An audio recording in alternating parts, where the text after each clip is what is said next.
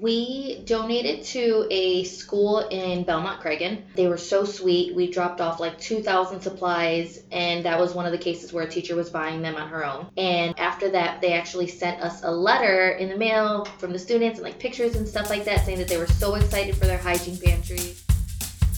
Welcome to the Heartwork Network, a conscious, caring community network. I'm your host, Amanda, and this space was created to bring together local non for profits and future volunteers. Thanks for tuning in and hope you enjoy the show. Today I have Ashley Novoa, founder of Chicago Period Project, which is a nonprofit right here in Chicago that helps homeless people to experience their periods with more dignity. I'm really excited to have Ashley on the show today. This is a movement that I'm super passionate about, and I'm so glad that she is helping this community, especially in a very personal time of need. So, Ashley, thank you so much for being on today's show. Thank you for having me. I'm excited. Absolutely. Absolutely. Okay, so we'll just get right into it. I always like to start my interviews with getting to know a little bit more about our guest. So, Ashley, could you maybe tell me a little bit about your background and where you get your heart from?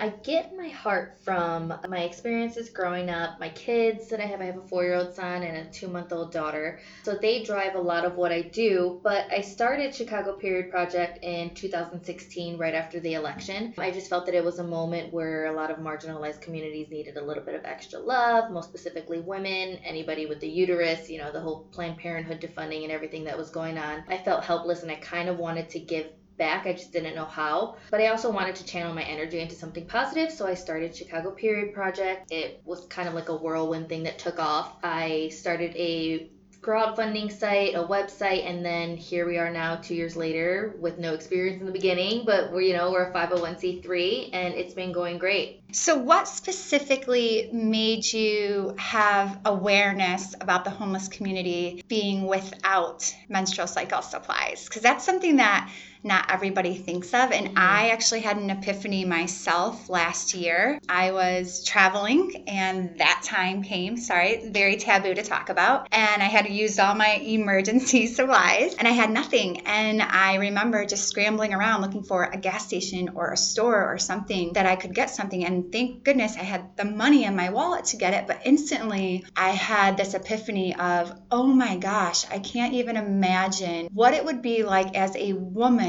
to not have the access to these hygienic supplies once a month. So, was there one instance or one experience that made you really focus on that need? I was actually just scrolling through Facebook and a bustle video had popped up. And I usually don't click on the videos, which is like one of those things that's very surprising how the world works.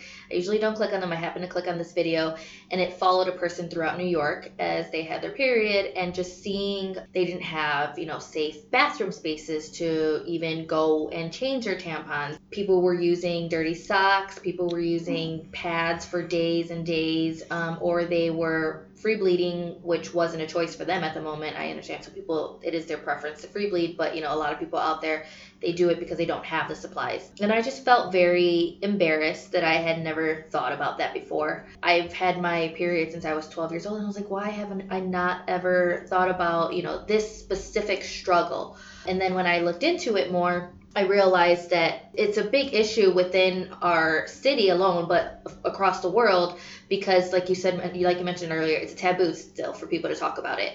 And because it's a taboo, they don't think to donate those products. So it leaves this huge gap to be filled. And that's where we come in and, you know, we drop off the supplies to shelters throughout the city and, yeah, any kind of organization that needs them. Oh, I love it so much.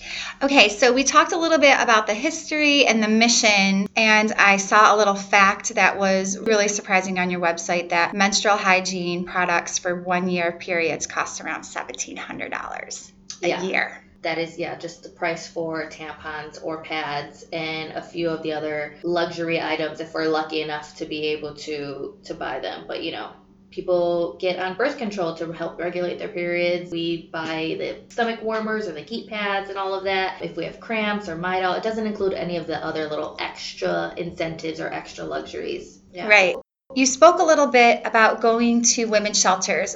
What other communities do you serve in Chicago? So we serve all of the Chicago area. Obviously, if anybody reaches out to us in any neighborhood or any person, um, we're here to happily donate to, but we do the reaching out to the communities that need it the most, the underserved communities. One of our biggest focuses is Austin. We do a lot of donating to a food pantry in Pilsen. I think that's actually who we've donated to the most. It's called the UI Health Pilsen Food Pantry. Just love them, love their mission, love what they're doing, love the executive director of the pantry. So we love working with them. We donate to all of the shelters throughout Chicago. And then we also do a lot of the focuses on the smaller organizations that offer resources like mental health, resources for the LGBTQ community. We donate to Howard Brown Health Center, Broadway Youth Center, and then a lot of the things people don't realize is that we also donate to Chicago public schools because a lot of their students don't have the supplies that they can provide for themselves, and then also the schools don't have it within their budget to provide those supplies for the students. So the teachers are oftentimes giving them supplies from their own stash or providing them with their own money, which isn't really fair because teachers don't make a lot anyway. Right. You know, they're not uh, given, you know, as much as they should be. So um, we're here to do that for them.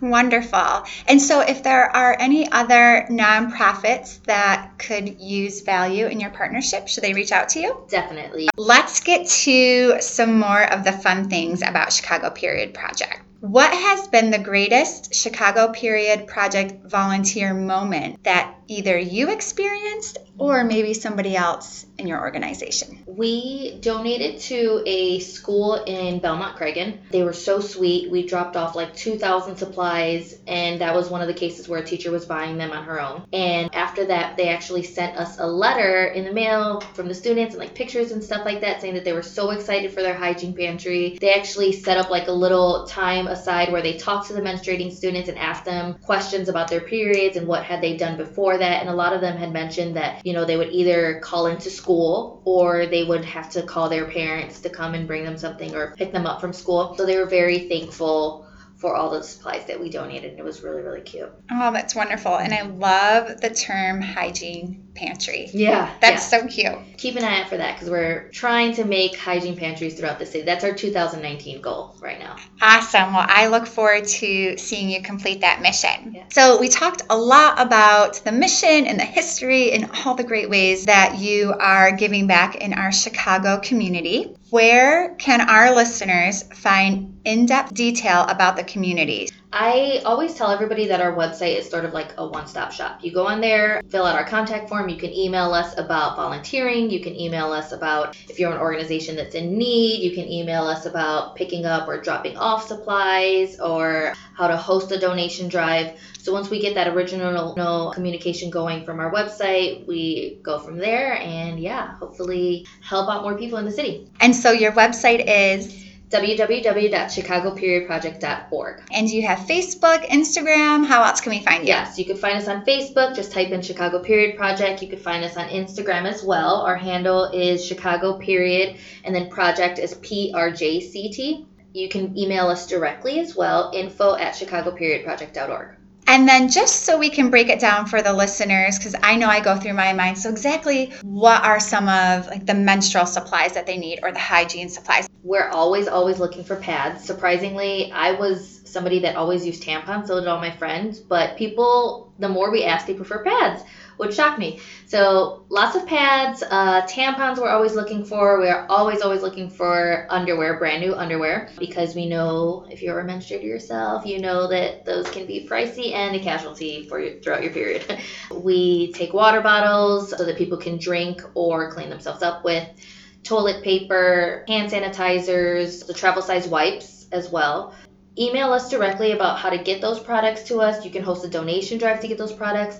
And we also have an Amazon wish list on our website that you can click on, purchase the products, and it's already ship, set up to ship to us. That's mm-hmm. awesome. Try to make it as easy as possible. Yeah, so cool. Excellent. So, lots of different creative ways that we can give back, listeners. Ashley, I've really enjoyed hearing your story and learning about the Chicago Period Project. I'm so glad that you're being of service to those women in need. So we're coming here to our closing remarks. Mm-hmm. Is there anything else that you want our listeners to hear that we maybe haven't covered yet today? Yeah, um, we appreciate everybody's support. Everything has been great so far for the almost three years that we've been going, but we still need all the support to continue to do it to do our work. Like I mentioned before, we're looking to put hygiene pantries throughout the city, and that'll essentially be partnering with food pantries and then having our own little section within there to hand out not only just tampons and pads, but other little toiletries as well that you oftentimes can't get at the food pantries. So therefore, we need to stock up our inventory for that. so we'd appreciate all of the help and support, and also also the volunteers to get our everything organized and everything, you know, set up really cute and nice and just so everybody can come in there and have a great experience. Ashley, thank you so much again for your time today. It was wonderful to meet you, and most of all, thank you for your service.